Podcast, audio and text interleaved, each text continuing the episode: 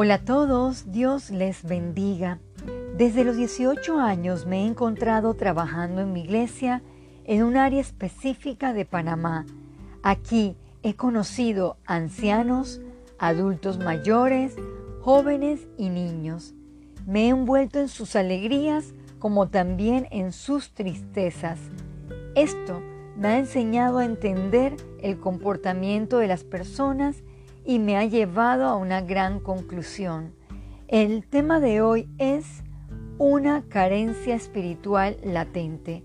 Acompáñeme a Mateo 9 del 35 al 36. Recorría Jesús todas las ciudades y aldeas, enseñando en las sinagogas de ellos y predicando el Evangelio del reino y sanando toda enfermedad y toda dolencia en el pueblo. Y al ver las multitudes, tuvo compasión de ellas, porque estaban desamparadas y dispersas como ovejas que no tienen pastor. Al igual que en los tiempos de Jesús, hoy por hoy podemos encontrar una multitud de gente dolida por las situaciones. Hay un mundo endurecido espiritualmente con latentes carencias que han detonado en una sociedad decayente.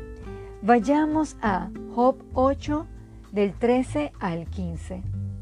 Tales son los caminos de todos los que olvidan a Dios, y la esperanza del impío perecerá, porque su esperanza será cortada y su confianza es tela de araña. Se apoyará él en su casa, mas no permanecerá ella en pie. Se asirá de ella, mas no resistirá. Dios se vale de muchos medios para hablarnos a nuestra vida, pero nuestra apática fe o religiosidad nos mantiene estancados.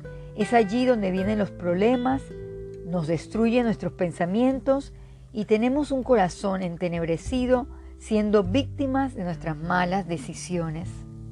Busquemos Deuteronomio 8, versículo del 2 al 3. Y te acordarás de todo el camino por donde te ha traído Jehová tu Dios estos cuarenta años en el desierto, para afligirte, para probarte, para saber lo que había en tu corazón, si habías de guardar o no sus mandamientos, y te afligió y te hizo tener hambre, y te sustentó con maná, comida que no conocías tú, ni tus padres la habían conocido, para hacerte saber que no solo del pan vivirá el hombre, mas de todo lo que sale de la boca de Jehová vivirá el hombre. La carencia espiritual de la humanidad no se puede tapar con un dedo, no se puede tapar con una rutina, religiosidad, con hacer buenas obras, con una lectura rápida de la Biblia de vez en cuando, una oración mecánica sin profundidad. Esta se rompe cuando realmente tenemos una relación con Dios diaria. Somos fieles y obedientes a su palabra. Mientras tanto, seguirá el hombre insatisfecho con todo, vacío y sin esperanza. Solo Dios puede derribar estos sentimientos. Para concluir, vayamos a Eclesiastés 12, versículo 13. El fin de todo el discurso oído es este.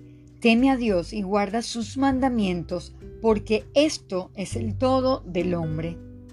Querido oyente, estamos carentes de Dios debilitados en nuestro interior, sin dirección, es hora de clamar a Dios y empezar a vivir con propósito.